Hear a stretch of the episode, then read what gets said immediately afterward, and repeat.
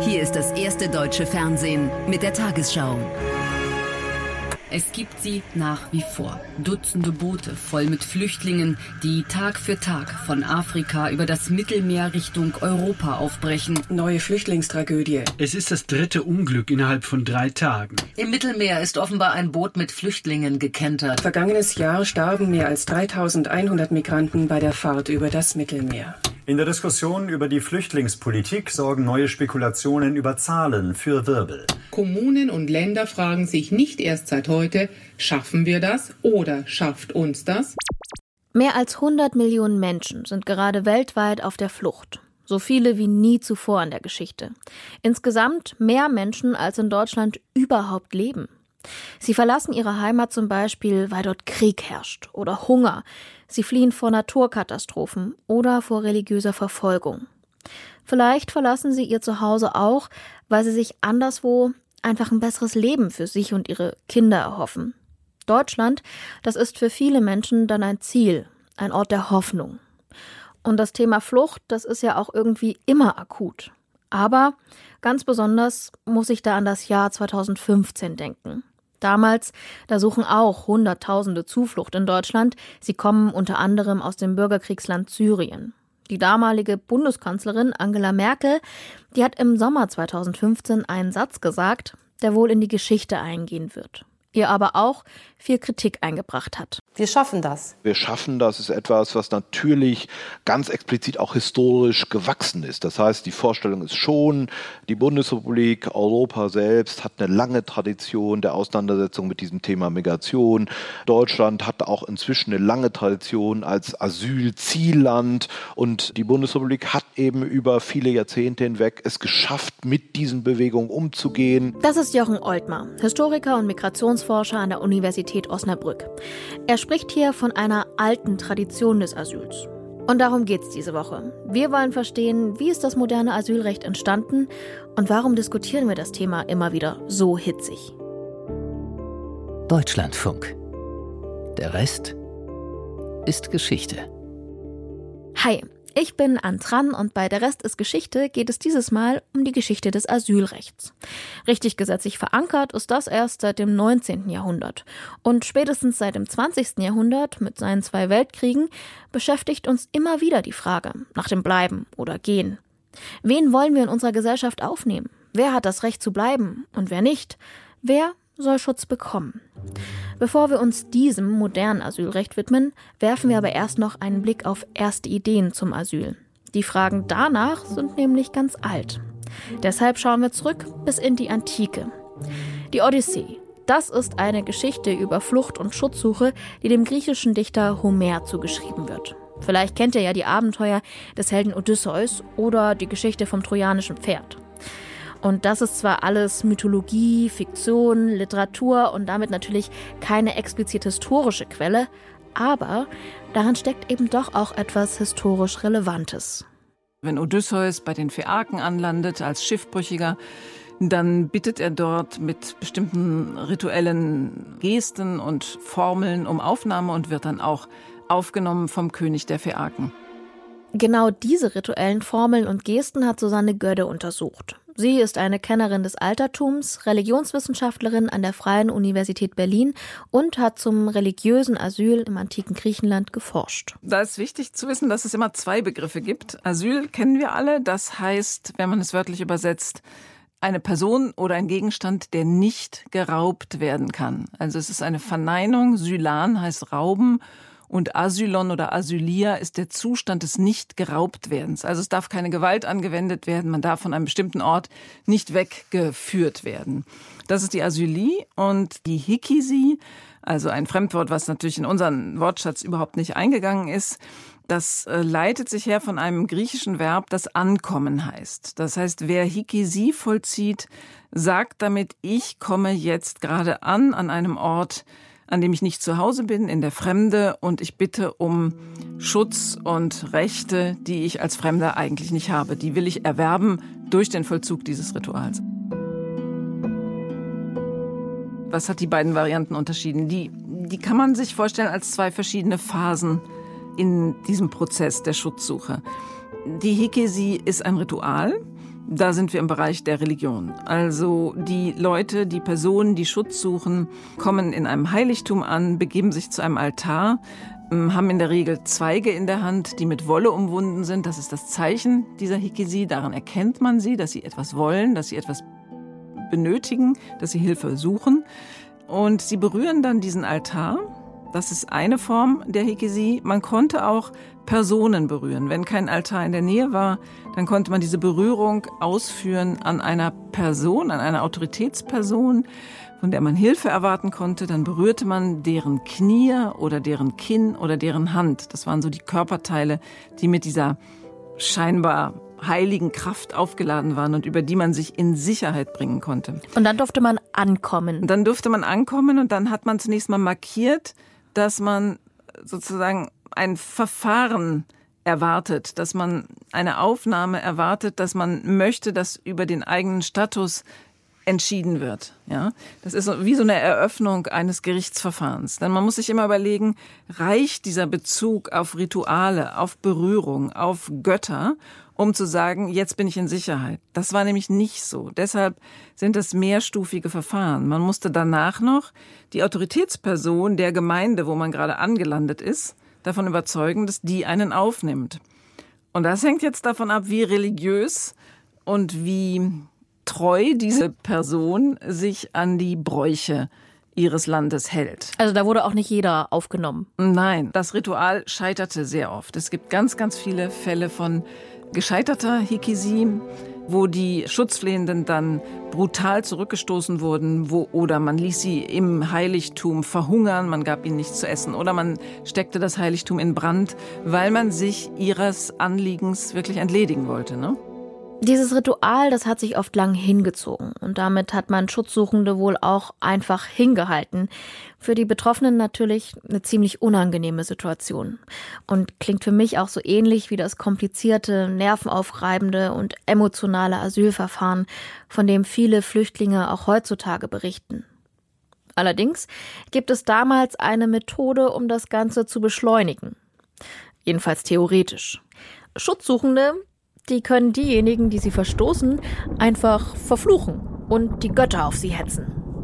Also man droht mit dem Zorn eines Gottes, wenn die Hikesi oder die Asylbitte nicht glückt, also wenn man nicht aufgenommen wird, kann man diese Drohung ausstoßen. Man hat auch Berichte von Personen, die das Asyl verweigern und dann eine Generation später wird die Familie furchtbar bestraft mit einem Erdbeben oder einer sonstigen Naturkatastrophe. Also die antiken Autoren haben das Vergehen gegen dieses angeblich so heilige Recht in ihren Narrativen, in ihren Erzählungen immer wieder auch bestraft. Also haben Plots erfunden, in denen die Personen, die das Ritual missachtet haben, bestraft werden. Das heißt, damit wurde immer wieder kolportiert, es ist was ganz Heiliges. Man kann es sich eigentlich nicht leisten, dagegen zu verstoßen. Und trotzdem gibt es sehr, sehr viele Quellen, wo dagegen verstoßen wird. Und diese Ideen vom Asyl in der Antike, die werden später dann womöglich auch zum Vorbild für das sogenannte Kirchenasyl. Also die vorübergehende Aufnahme von Geflüchteten in Kirchen oder Pfarreien. Was diesen Übergang zwischen der paganen, also vorchristlichen Antike und der christlichen angeht, da liest man immer wieder, dass das Christentum dann versucht hat, diesen Asylgedanken nochmal anders religiös zu denken. Also sozusagen, man liest dann häufig, dass es da um den Glauben oder um die Präsenz eines persönlichen Gottes geht, der die Schutzsuchenden sozusagen unter seine Fittiche nimmt. Also während es in der Antike dann vielleicht eher um das Ausüben von Ritualen geht und nicht so sehr um den persönlichen Glauben an einen Gott, ne? Es gibt in der Antike auch Götter, die zuständig sind für das Asyl, vor allem Zeus. Aber man versucht eigentlich immer, das so ein bisschen den Unterschied zwischen christlichem Kirchenasyl und antikem Asyl festzumachen an unterschiedlichen Religionsauffassungen, ne? Also hier spielt der christliche Gott die größere Rolle und dort spielt das Ritual die größere Rolle. Ich würde eher sagen, das verbindende Element ist doch eine gewisse Räumlichkeit, dass der Schutz an einen Raum, an die Präsenz in einem Raum gebunden war. Und das Kirchenasyl ist nun mal an die Kirche gebunden, ne? Also es geht auch davon aus, dass der Schutz nur gilt innerhalb der Kirche oder des Kirchengeländes. Und so war es in der Antike eben auch. Der Schutz galt an einem bestimmten Ort Aber diese Idee eines heiligen Ortes, an dem jeder Schutz finden kann. Ja. Vielleicht sind wir doch einen Schritt zu weit gegangen, in dem Sinne, dass ich eigentlich auch noch fragen wollte, wie sich der Asylgedanke, der ja auch noch gar nicht so fest war, wie wir gerade festgestellt haben, weiter vom antiken Griechenland ins Römische Reich und ins römische Recht entwickelt. Gibt es da einen Übergang? Ja, das ist auch ein ziemlich heiß debattierter Punkt in der Forschung. Es gibt Wissenschaftler, die sagen, die Römer hatten dieses Asyl gar nicht, in dem Sinne, wie die Griechen das hatten. Aber zumindest einige Formen davon kann man ganz klar dingfest machen. Also zunächst mal gibt es einen Mythos von der Gründung Roms durch Romulus, der besagt, dass Romulus ein Asyl errichtet hat, um die Stadt zu gründen. Und dass er sozusagen, um die Stadt zu bevölkern, um Massen anzuziehen für diese Gründung, hat er das Asyl gegründet, sodass zunächst mal Verbrecher und Flüchtlinge und sozusagen Menschen vom Rande der Gesellschaft sich dort sammelten und den Kern der Stadt Rom bildeten. Das ist wahnsinnig spannend, weil man sich immer wieder fragt, warum sollte eine so mächtige Stadt wie Rom sich auf eine Gruppe von Asylanten gründen? Also sehr spannende Geschichte, die Livius da erzählt. Dieser Livius, den Susanne Gödde hier nennt, das ist Titus Livius. Der war ein römischer Geschichtsschreiber, geboren vermutlich 59 vor unserer Zeitrechnung. Und seine Schriften, die gelten als eine der wichtigsten Quellen für die frühe Geschichte des Römischen Reichs. Aber nochmal zurück zum Thema Asyl. Da wollte ich von Frau Gödde noch wissen, warum Menschen im antiken Griechenland oder auch im Römischen Reich überhaupt Schutz gesucht haben. Also zum Beispiel ist sehr dominant das Sklavenasyl, ne? Sowohl in Griechenland als auch dann besonders in Rom waren bestimmte Orte, vor allem Aufnahmeorte für Sklaven, die vor ihren Herren wegliefen und sozusagen einer Gewalt entgehen wollten, sich einem Verfahren unterziehen wollten, um verbesserte Verhältnisse zu bekommen, ne? Also das Sklavenasyl ist wichtig. Dann gab es in Rom diesen berühmten Fall der Flucht zu den Kaiserstatuen. Also man konnte sich bei einer Statue eines Kaisers in Sicherheit bringen und war dann gewissermaßen von Verfolgung befreit. Das sind so die wenigen eigentlich Hinweise, die wir für Asyl in Rom haben. Also wenn man die Geschichte als Ganze betrachtet, dann war, glaube ich, zunehmend dann auch in nachantiker Zeit das Asyl Gegenstand von Kritik. Also man hat immer darüber nachgedacht, dass die Gefahr besteht, dass das Asyl zu vielen Menschen und auch denen, die Verbrechen begangen haben, hier einen Raum eröffnet, ne? Also insofern könnte man vielleicht ganz grob gesagt auf die Gesamtgeschichte sagen, die kritische Partei hat sich durchgesetzt, ne? Aber innerhalb von Griechenland hat man die Asyle ja nicht geschlossen. Das vermehrte sich ja eher noch durch diese hellenistische Praxis der individuellen und persönlichen Asylie. Also da würde ich schon sagen, ist das ein sehr starker Gedanke, der sich erhalten hat. Also Fragen, die wir auch noch heute diskutieren. Wer bekommt Asyl, wer nicht? Welche Gründe rechtfertigen das Recht auf Asyl? Und eben genau dafür lohnt sich, in die Geschichte zu blicken. Soweit ich das überblicke, gab es in den verschiedenen Jahrhunderten immer wieder die Konkurrenz zwischen einem Kirchenasyl, also wenn wir jetzt mal von der christlichen Gesellschaft oder christlichen Epochen sprechen, einem Kirchenasyl auf der einen Seite und der Verantwortung des Staates für Flüchtlinge und Schutzsuchende. Und wenn ich die Darstellungen lese, dann kommt es mir so vor wie eine Konkurrenz, ne? Also sobald der Staat der Meinung ist, dass er das alles regeln kann, drängt er das Kirchenasyl zurück, schafft es ab, verbietet es vielleicht sogar. Jedenfalls kämpft das Kirchenasyl, wenn ich das richtig sehe, durch all die Jahrhunderte um seine Existenz und um seine Berechtigung. Es war eigentlich immer im Schatten des weltlichen Rechtes, würde ich sagen. Das Kirchenasyl gibt es übrigens auch heute noch. Aber es unterscheidet sich vom modernen Asylrecht. Da geht es eben nicht mehr um Rituale oder Religion, sondern um Gesetze und Grundrechte. Und damit wir verstehen, wie die überhaupt entstanden sind, müssen wir ins 19. Jahrhundert zurückblicken. Das 19. Jahrhundert ist ein Jahrhundert der Entwicklung von Nationalstaaten. Das 19. Jahrhundert ist ein Jahrhundert, in der nationale Ideen immens an Bedeutung gewinnen, gleichzeitig auch verbunden mit Diskussionen über die Frage, inwieweit sich demokratische Gesellschaften, republikanische Staatsformen durchsetzen. Und wir sehen, dass eben die alten Regime, das heißt die Monarchien, die autoritären Staaten sich explizit gegen solche solche Vorstellungen wehren, auch indem sie eben Menschen, die solche modernen, solche neuen Vorstellungen haben, verfolgen. Der Historiker und Migrationsforscher Jochen Oltmer von der Uni Osnabrück. Den kennt ihr noch vom Anfang der Folge. Und er erklärt mir nochmal, welche Stimmung geherrscht hat, als das moderne Asylrecht entsteht. Stimmung der Zeit ist in jedem Fall etwas, was ja immer wieder auch mit dem Stichwort Revolution in Verbindung gebracht wird. Also wir haben die großen europäischen Revolutionen 1830, 1848 beispielsweise, wo Sie eben sehen in vielen europäischen Staaten, dass es eine Situation des Aufbruchs gibt. Eine Situation, in der die Vorstellung umgeht, das politische System oder die politischen Systeme müssen geändert werden, die feudalen Systeme müssen beseitigt werden, es braucht mehr Teilhabe, politische Teilhabe, mehr Mitsprachemöglichkeiten. Also zusammengefasst, es ist viel Umbruch und Aufbruchsstimmung. Es bilden sich auch erstmal Grenzen, Nationen, politische Systeme und Ideen. So eine Spannung zwischen Niederschlagung, aber auch eben die angesprochene Hoffnung. Wann ist der Zeitpunkt gekommen, an dem man sich gezwungen sieht, für diese Wanderungsbewegungen, Fluchtbewegungen einen rechtlichen Rahmen zu finden? Ja, also explizit sehen Sie, dass es gerade im Zusammenhang dieser Revolution solche Rahmenbedingungen auch geschaffen werden. Also Sie sehen beispielsweise unmittelbar nach den Revolutionen von 1830 gibt es ganz explizit Veränderungen in diesem Feld. Sie sehen beispielsweise 1833 ein erstes Gesetz in Europa, ein Gesetz, das mit dem Stichwort Auslieferungsasyl bezeichnet werden kann in Belgien. Es folgen andere Staaten, die Niederlande beispielsweise, Großbritannien. In diesen Staaten wird eine gesetzliche Regelung entwickelt, die darauf hinausläuft, dass Menschen, die politische Straftaten vollzogen haben, eben nicht an das jeweilige Herkunftsland ausgeliefert werden. Ähnliche Gesetze entstehen im 19. Jahrhundert, zum Beispiel in den Niederlanden, in Luxemburg oder der Schweiz.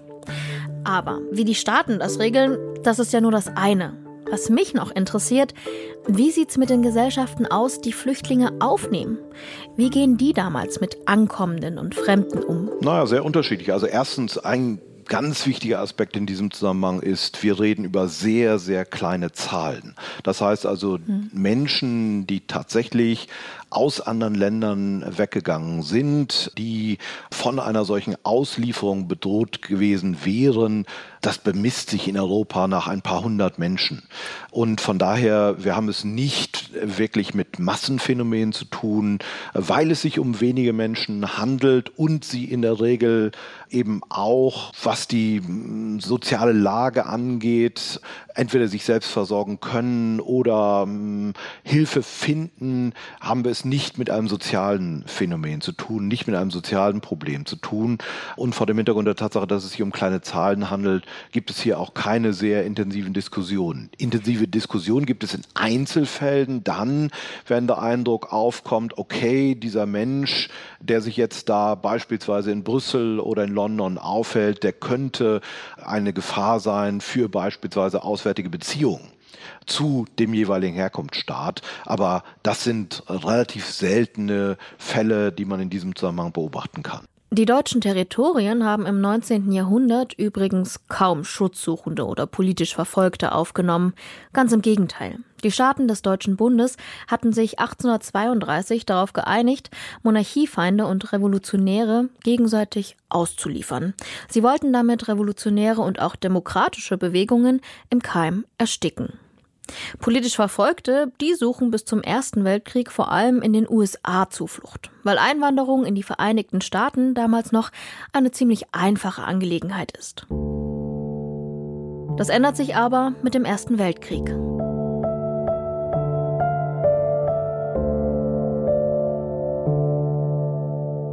Und wie prägen Asylbewegungen die deutsche Gesellschaft nach dem Ersten Weltkrieg und während der Weimarer Republik? Sie sind relativ bedeutsam. Was wir beobachten können, ist eben eine ziemlich hohe Zahl von Menschen, die vor dem Hintergrund der Revolution im Zarenreich 1917 in Richtung Westen fliehen. Die Forschung geht davon aus, dass ungefähr 1,5 Millionen Menschen damals das Zarenreich Russland verlassen haben, vor dem Hintergrund der Revolution, vor dem Hintergrund der folgenden Bürgerkriege, die bis 1922 laufen, und dass von diesen 1,5 Millionen mehrere 100.000, ganz konkrete Zahlen haben wir nicht, vielleicht waren es 300.000, am Ende die Weimarer Republik erreicht haben. Das ist eine ganz große Bewegung, die unmittelbar mit dem Ersten Weltkrieg und mit dem Ende des Ersten Weltkriegs in Zusammenhang steht. Und die Weimarer Republik muss sich dann nach 1918 mit der Frage beschäftigen, wie diese Menschen aus Russland, diese Schutzsuchenden aus Russland aufgenommen werden sollen, ob für sie ein spezifischer Rechtsstatus geschaffen werden soll, ob sie spezifische Leistungen auch in Anspruch nehmen dürfen und wie insgesamt ihr Status aussehen soll. Geflüchtete aufzunehmen ist für Ankunftsstaaten immer eine soziale Frage und Herausforderung. So war es auch damals. Es geht um Arbeitsplätze, knappen Wohnraum, Lebensmittel. Und dazu kommt dann auch eine Angst vor Fremden, vor anderen Kulturen und Religionen. Trotzdem gibt es 1929 in Deutschland erstmals eine gesetzliche Grundlage für das Recht auf Asyl. Die Auslieferung bei politischen Straftaten wird verboten.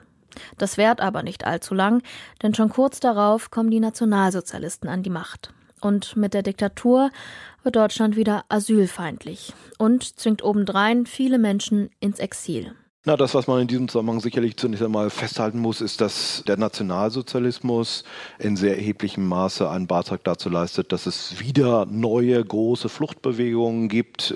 Wir können davon ausgehen, dass bis zu 1,5 Million Menschen in Deutschland bzw. die dann deutsch besetzten Teile bis 1939 verlassen müssen, weil sie zum Beispiel Jüdinnen und Juden sind, weil sie aus rassistischen Erwägungen verfolgt werden, weil sie sich politisch positioniert haben für die Weimarer Republik und gegen den Nationalsozialismus. Also große, nach Hunderttausende von Menschen zählende Fluchtbewegung aus Deutschland heraus. Und diese Menschen, die diese Fluchtbewegung ausmachen, landen am Ende in 80 unterschiedlichen Staaten weltweit. Es ist selten so, dass sie mit großer Begeisterung empfangen werden. Sie haben zu einem sehr guten Teil immense Schwierigkeiten, in diesen verschiedenen Staaten weltweit unterzukommen und Schutz zu finden. Aber in jedem Fall ist das nationalsozialistische Deutschland ein Staat, der in großem Umfang Menschen vertreibt. Und das ist mit dem Ende des Krieges ja nicht einfach vorbei. Im Gegenteil, Millionen Menschen sind entwurzelt, werden vertrieben, werden zu Heimatlosen. Allein 12 bis 14 Millionen Heimatvertriebene aus den deutschen Ostgebieten. Hier mal ein Ausschnitt aus der Wochenschau von 1946. Eine der tragischsten Rückwirkungen von Krieg und Hitlerpolitik ist das Problem der Flüchtlinge. Wie Blätter im Wind treiben sie durch das Land oder rücken in gedrängten Kolonnen über Straßen und Schienenwege auf der Suche nach einer neuen Heimat. Wir sehen immer wieder explizit so etwas wie Belastungsdiskurse, breite Diskussionen darüber, dass Menschen, die Schutz suchen, eher lästig sind, dass sie für politische Komplikationen sorgen, dass sie versorgt werden müssen, dass sie möglicherweise eine Konkurrenz am Arbeitsmarkt darstellen und so weiter und so fort. Aber es hängt eben am Ende davon ab, auf welche Art und Weise diese Menschen eingeordnet werden. Wir können beispielsweise immer wieder in bestimmten Situationen auch sehen, dass Menschen durchaus zum Teil auch begeistert begrüßt werden, weil sie beispielsweise als Verbündete verstanden werden oder dass sie zumindest mit einer positiven Grundstimmung auch rechnen können, weil sie als solche Verbündete gelten. Man denke beispielsweise an die vielen Jahrzehnte des sogenannten Kalten Krieges nach 1945, wo wir ja sehr viele Menschen haben, die aus osteuropäischen Staaten, aus den Staaten, die sowjetisch besetzt sind bzw. sowjetisch beherrscht werden, in Richtung Westen fliehen. Diese Menschen, die können zunächst einmal vor dem Hintergrund des expliziten Antikommunismus in Westeuropa oder in der westlichen Welt damit rechnen, dass ihre Flucht durchaus positiv gesehen wird, im Sinne der Vorstellung, das sei ja eine Abstimmung mit den Füßen gewissermaßen zugunsten des Westens. Und nach dem Ende der Nazi-Diktatur, da sollen Lehren gezogen werden, auch beim Thema Asyl. Neben vielen, vielen Diskussionen über sehr viele unterschiedliche Aspekte gibt es eben auch die Diskussion darüber, braucht diese Bundesrepublik Deutschland, dieser neue Staat im Westen Europas, braucht er ein Grundrecht auf Asyl? Am Ende wird eine sehr allgemeine Regelung gefunden, die da lautet, politisch Verfolgte genießen Asylrecht. So steht es dann am Ende im Grundgesetz drin. Warum eine solche Regelung, politisch Verfolgte genießen Asylrecht? Erstens ist ganz klar, wenn man sich die Diskussion im Parlamentarischen Rat anschaut, es geht hier um eine Distanzierung von der nationalsozialistischen Vergangenheit. Das heißt, dieser neue Staat, dieser neue demokratische Staat der Bundesrepublik Deutschland will sich explizit absetzen von den Verfolgungsmaßnahmen der Nationalsozialisten und sagt, wir haben Hunderttausende von Menschen, die Nationalsozialisten haben Hunderttausende von Menschen aus Deutschland vertrieben. Wir aber wollten ein Staat sein, der der politisch Verfolgten Aufnahme gewährt. Also sowas wie eine historische Verantwortung. Es ist eine Verantwortungsübernahme, ohne Zweifel. So kann man es verstehen. Und auch der nächste Punkt, der in diesem Zusammenhang wichtig ist, ist sicherlich als eine Art Verantwortungsübernahme zu verstehen. Denn man orientiert sich damals bei den Diskussionen in Bonn ganz explizit an der Erklärung der Menschenrechte der Vereinten Nationen. Diese Erklärung der Menschenrechte der Vereinten Nationen von 1948 sieht eben ein Asylrecht vor. Und tatsächlich übernehmen die Verfassungsmütter und Verfassungsväter 1948, 49 mehr oder minder den Wortlaut dieser Erklärung der Menschenrechte und wollen sich damit eben explizit verstehen als einen Staat, der eben Perspektiven aufgreift, die international diskutiert werden in Hinsicht auf Menschenrechte. Dieser Staat soll eben als ein Staat der Menschenrechte verstanden werden. Auch das ist natürlich explizit als eine gewissermaßen Abwendung vom Nationalsozialismus zu verstehen. Außerdem, und das ist auch kein ganz unwichtiger Punkt, greift man Diskussionen aus der Weimarer Republik auf. Wenn wir über die Väter des Grundgesetzes sprechen, es hat übrigens auch ein paar Mütter gegeben, dann kommen wir an einem Namen nicht vorbei. Der Sozialdemokrat Carlo Schmidt hat sich damals bei der Gründung der Bundesrepublik und dem Verfassen des Grundgesetzes besonders für das Recht auf Asyl eingesetzt. Es hat sich in diesem Teil Deutschlands ungemein vermehrt durch die Flüchtlinge, durch die Menschen, die ausgetrieben worden sind aus Heimaten, in denen ihre Vorfahren schon seit Jahrhunderten ansässig gewesen sind. Er ist einer der Verfechter einer solchen offenen Asylrechtsregelung. Er ist letztlich ja einer der Vertreter einer demokratisch-republikanischen Tradition der Weimarer Republik. Ein Sozialdemokrat, der eben in der Weimarer Republik sozialisiert worden ist, der die politischen Kämpfe der Weimarer Republik sehr genau kennt, der nach 1933 eben verfolgt worden ist und jetzt für die Entwicklung eines neuen, deutschen, westlich orientierten, demokratischen Staates steht und der leidenschaftlich gewissermaßen für eine Bundesrepublik, für einen demokratischen Staat in Europa kämpft. Und diesen Demokratiekämpfer, Carlo Schmidt, den wollen wir euch an dieser Stelle nochmal richtig vorstellen. Denn hier bei Der Rest ist Geschichte, da soll es auch immer um Menschen in der Geschichte gehen. Schmidt, geboren in Südfrankreich, wächst in Stuttgart auf. Für den Ersten Weltkrieg, da meldet er sich freiwillig als Soldat. Da ist er gerade mal 18 Jahre alt. Nach dem Krieg wird er Jurist, sogar Richter. Aber seine Karriere, die bekommt einen Knick, als die Nazis die Macht übernehmen. 1933 wird er von allen Berufungen und Beförderungen ausgeschlossen, wegen mangelnder weltanschaulicher und politischer Zuverlässigkeit, so wie es damals im Sinne der NS-Ideologie heißt. Den Zweiten Weltkrieg erlebt er in der Wehrmacht in Frankreich. Nach Kriegsende, da wird er zum engagierten Sozialdemokraten und arbeitet maßgeblich an der Gestaltung unseres Grundgesetzes. Lag Schmidt persönlich das Thema Asylrecht besonders am Herzen? Insofern schon, als er eben vor dem Hintergrund der nationalsozialistischen Verfolgungsmaßnahmen sehr viele Menschen kannte, die Deutschland verlassen mussten und von daher auch um das Schicksal von Menschen wusste, die politisch verfolgt sind und die irgendwo Aufnahme finden mussten und das zum Teil eben unter sehr schwierigen Bedingungen der 1930er oder frühen 1940er Jahre dann am Ende auch taten. Freilich wissen wir genau, dass die Austreibung von Bevölkerungen nicht erfunden worden ist von den Siegern dieses Krieges, sondern in Mitteleuropa erfunden worden ist von den Nationalsozialisten. Ohne diese Erfahrungen von Carlo Schmidt und anderen hätte es das Recht auf Asyl womöglich nicht in unser Grundgesetz geschafft. Damals, da heißt es ganz knapp und klar, politisch Verfolgte genießen Asylrecht.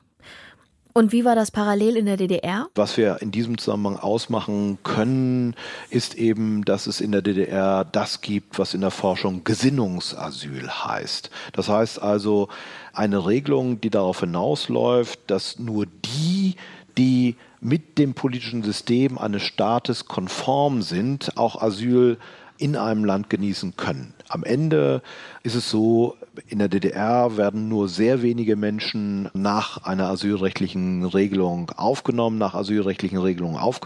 Und diese Menschen, die aufgenommen werden, die werden verstanden als Menschen, die eben das politische System der DDR akzeptieren.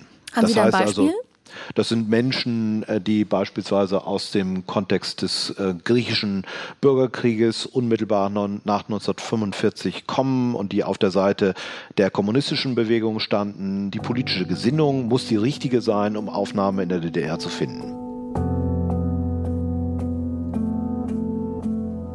Und wir haben auf der faktischen Ebene, also in der Hinsicht auf die Aufnahme von Schutzsuchenden, auch riesige Unterschiede. Und zwar insofern, als die Bundesrepublik schon seit den 1950er Jahren, schon sehr früh, immer stärker zu einem Aufnahmeland von Schutzsuchenden aus Europa und bald aus der gesamten Welt wird. Das sind dann Zahlen seit Ende der 1950er, seit den 1960er, 1970er Jahren, die nach bald erst Zehntausenden, dann Hunderttausenden, dann nach Millionen zählen. Während wir in der DDR eben so gut wie keine Aufnahme haben, da reden wir über Menschen, die nach einigen Hunderten, insgesamt nach einigen Tausenden zählen. Beeinflussen diese unterschiedlichen Erfahrungen in der Zeit der deutschen Teilung, wie die Bevölkerung auf Asylsuchende nach der Wiedervereinigung schaut? Ja, wahrscheinlich. Uns fehlt zu einem guten Teil in diesem Zusammenhang noch die Forschung. Wir müssten explizit danach schauen, wie Anfang der 1990er Jahre in der Bundesrepublik diese Diskussionen um das Asyl geführt werden. Und wir haben eine Situation, in der die Archivbestände erst langsam geöffnet werden. Wir haben ja archivrechtliche Regelungen in Deutschland, die darauf hinauslaufen, dass es eine Sperrfrist von 30 Jahren gibt. Das heißt also, jetzt langsam werden die Bestände für die Jahre 1992, 1993 geöffnet, auch wenn sie noch gar nicht unmittelbar zugänglich sind. Für eine wirklich intensive historische Forschung wissen wir noch zu wenig über die frühen 1990er Jahre. Aber was wir ausmachen können, ist, dass wir Anfang der 1990er Jahre eine Situation haben, in der zunehmend stärker asylrechtliche Regelungen in der Bundesrepublik insgesamt, in diesem vereinigten Deutschland, in Zweifel gezogen werden. Warum ist das so? Können Sie da ein kurzes Stimmungsbild geben? Weil darauf wollte ich sehr, sehr gerne auch noch hinaus. Also das, was wir in jedem Fall beobachten können, ist, dass wir hohe Zahlen von Schutzsuchenden haben in der Bundesrepublik Ende der 1980er, Anfang der 1990er Jahre, insbesondere mit der Öffnung des sogenannten Eisernen Vorhangs, mit den Möglichkeiten, Osteuropa zu verlassen, sehen wir eben eine hohe Zahl von Schutzsuchenden in der Bundesrepublik. Das sind für die damalige Zeit tatsächlich spektakulär hohe Zahlen, die bis dahin in der Bundesrepublik nicht erreicht wurden. Allein diese Zahlen, diese hohen Zahlen von Schutzsuchenden sind ein wesentlicher Hintergrund dafür, dass am Ende diese Diskussion, diese spezifische Ausrichtung in Hinsicht auf zunehmend stärkere Restriktionen, was das Asylrecht angeht, finden. Wir haben eine Situation, die eben geprägt ist dadurch, dass wir politisch sehr stark, man könnte fast sagen, hermetische Debatten haben. Das heißt also, diese Konstellation der Vereinigung der beiden deutschen Staaten, die steht so sehr im Vordergrund der Debatten, der politischen Debatten in der Bundesrepublik, dass gewissermaßen solche Themen wie Migration, solche Themen wie Aufnahme von Schutzsuchenden in den Hintergrund rücken.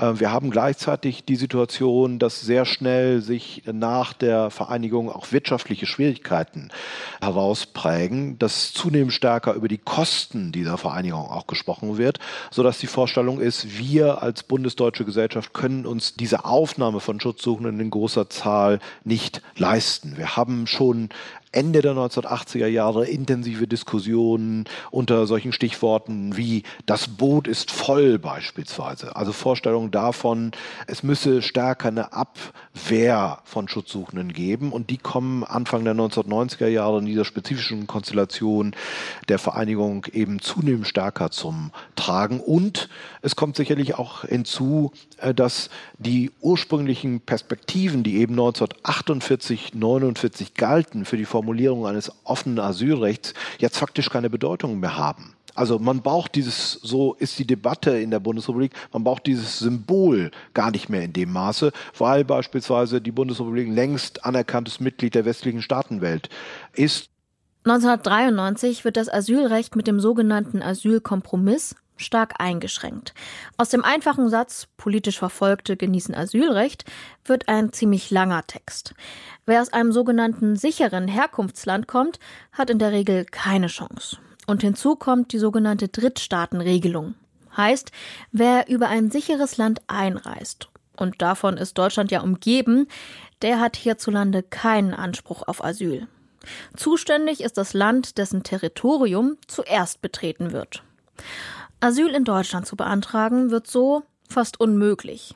Außer man landet vielleicht mit dem Fallschirm.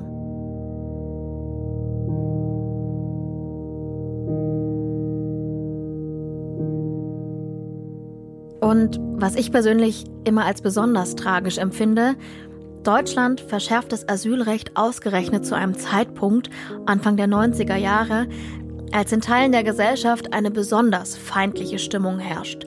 Zuerst vor allem gegenüber Asylsuchenden, aber schnell weitet sich dieser Hass aus. Etwa bei den rassistisch motivierten Brandanschlägen an vielen verschiedenen Orten in Deutschland. Zum Beispiel in Solingen oder Mölln. Es ist eine Reihe von rassistischen Brandanschlägen, die eine Kontinuität aufzieht bis heute. Das ist Ibrahim Arslan. Er hat den Anschlag in Mölln überlebt. Bei dem Brand starben allerdings seine Großmutter Bahide Arslan, seine Schwester Yeliz Arslan und seine Cousine Ayşe Yılmaz. Sie waren keine Asylbewerber, sondern eine Gastarbeiterfamilie. Das ändert aber nichts daran, dass seine Geschichte exemplarisch für den Fremdenhass und die rassistische Gewalt in den 90er Jahren steht. Während damals die Politik über möglichen Asylmissbrauch diskutierte, Behörden überfordert waren, hausten gleichzeitig Schutzsuchende unter menschenunwürdigen Bedingungen und Häuser von Vertrags- oder Gastarbeitenden, die brannten lichterloh. Ihre Stimmen, Ängste, Befürchtungen, die wurden damals kaum angehört. Das sagt auch Ibrahim Arslan, den wir genau aus diesem Grund um ein Statement gebeten haben. Die 1990er Jahre haben uns geprägt mit den rassistischen Anschlägen. Wir waren von Rassismus betroffen. Wir waren die Angehörige von Betroffenen und gleichzeitig waren wir auch Opfer und Überlebende eines rassistischen Anschlages. Deswegen haben wir die 90er als ein extrem schreckliches Jahr empfunden. Die Traumata sitzen noch sehr tief von den 90ern. Auch deshalb ist ihm das Recht auf Asyl so ein wichtiges Anliegen. Einer der wichtigsten Säulen einer Demokratie ist das Grundrecht auf Asyl.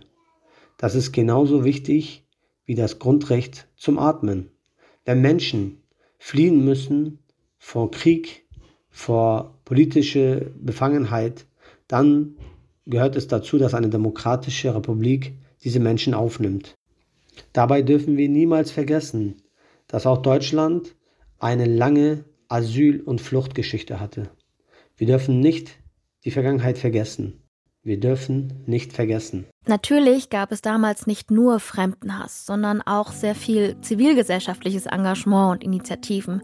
Die hatten aber nicht immer so großen Einfluss. Doch Historiker Jochen Oltmer, der betont auch, dass trotz der aufgeladenen Stimmung und der Gesetzesverschärfung immer noch vergleichsweise viele Menschen in Deutschland aufgenommen worden seien.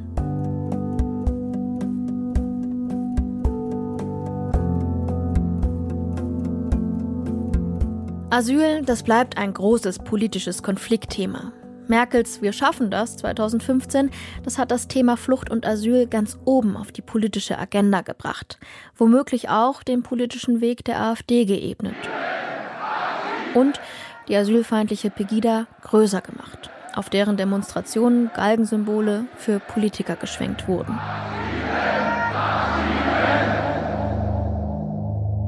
Aktuell ächzen viele Kommunen, weil sie mit der Unterbringung von Geflüchteten überfordert sind. Und zugleich, da wird das Mittelmeer zum Massengrab für Flüchtlinge, weil sie ihren Weg nach Europa in seeuntauglichen Schlauchbooten riskieren. Wir haben die Situation, dass tatsächlich insgesamt das Thema Migration, migrationsrechtliche Regelungen, das Asylrecht insbesondere hoch umstrittene politische Gegenstände sind. Das war schon immer so und wir sehen eben in diesem Zusammenhang bestimmte Konstellationen, in denen zum Teil sehr intensiv das Asylrecht in Zweifel gezogen wird und wir sehen bestimmte Konstellationen, in denen tatsächlich auch eine Offenheit einer Gesellschaft auszumachen ist. Und wir haben wissenschaftlich sehr erhebliche Schwierigkeiten am Ende, diese je spezifischen Dynamiken zu verstehen. Wie werden wir Ihrer Meinung nach dem Grundrecht auf Asyl gerecht? Wie würde eine gute Regelung aussehen, die die Ängste oder Bedenken einschließt, aber auch diese Werte und dieses Symbol, was uns so wichtig ist? Ich glaube, wichtig ist vor allen Dingen, dass wir eine breite, eine sehr offene Diskussion haben. Wir sehen immer wieder, dass sehr viele Argumente in dieser Diskussion eine Rolle spielten, die gewissermaßen an den Haaren herbeigezogen sind. Also es gibt insgesamt zwar intensive Debatten in der Bundesrepublik, schon seit langem über so etwas wie Asyl, aber relativ wenig Kenntnisse darüber, was denn eigentlich überhaupt asylrechtliche Regelungen sind, nach welchen Kriterien Menschen aufgenommen werden und letztlich auch relativ wenig Kenntnisse darüber, welche Menschen aus welchen Gründen in die Bundesrepublik kommen. Was bedeutet das denn genau? Es bedeutet, dass sie am Ende diejenigen sind, die so etwas wie eine Willkommenskultur gestalten, die ganz konkret sagen, ja, es besteht eine Notwendigkeit, diesen Menschen, die schutzbedürftig sind, Hilfe zu leisten, sie aufzunehmen, sie zu versorgen und in der Bundesrepublik ankommen zu lassen. Also sie sind durch ihr aktives Handeln an den Grenzen, in den Aufnahmeeinrichtungen, diejenigen, die am Ende ganz konkret diese bundesdeutsche Aushandlung um das Asyl bestimmen. Dass wir als Gesellschaft immer wieder über die Grenzen und Möglichkeiten des Asylrechts debattieren, das scheint mir nach dieser Folge ganz normal zu sein. Seit der Antike bis heute läuft das jetzt schon so. Was mich allerdings nachdenklich stimmt. Wen lassen wir an dieser Debatte teilhaben? Und wie viel ist uns als Gesellschaft dieses Grundrecht wert? Andererseits, wie schafft man die richtigen Bedingungen, um Menschen aufzunehmen, damit eben niemand überfordert ist oder sich übergangen fühlt? Wie regeln wir Migration und Asyl? Das ist am Ende auch immer eine ethische und moralische Frage. Nach dem Gespräch mit Jochen Oltmer, da hat er mir noch eine E-Mail geschrieben und darin schreibt er, es braucht mehr Informationen und weniger Stimmungsmache. Und ich finde, das ist eigentlich ein ganz schönes Fazit. Hier bei Der Rest ist Geschichte. Da begrüßt euch nächste Woche wieder Jörg Biesler. Dann zum Thema Mensch, Maschine, Moral. Die lange Geschichte der künstlichen Intelligenz. Wir finden jetzt alle ChatGPT ganz toll und ich würde auch sagen, das ist zum Beispiel hier, was die technische Realisierung angeht, wirklich interessant. Auf der anderen Seite darf man auch nicht vergessen, dass schon in den 60er Jahren ganz einfache Programme von den Menschen sehr gut angenommen wurden. Recherchiert hat dieses Mal Josephine Kuban, Regie und Produktion Carina Schröder, Redaktion Monika Dittrich. Das war's mit Der Rest ist Geschichte. Alle Folgen hört ihr in der DLF Audiothek oder überall, wo es sonst Podcasts gibt. Und ihr könnt uns natürlich auch schreiben an derrestistgeschichte@deutschlandfunk.de. Mein Name ist Anh Tran. Ich sage Tschüss und bis zum nächsten Mal.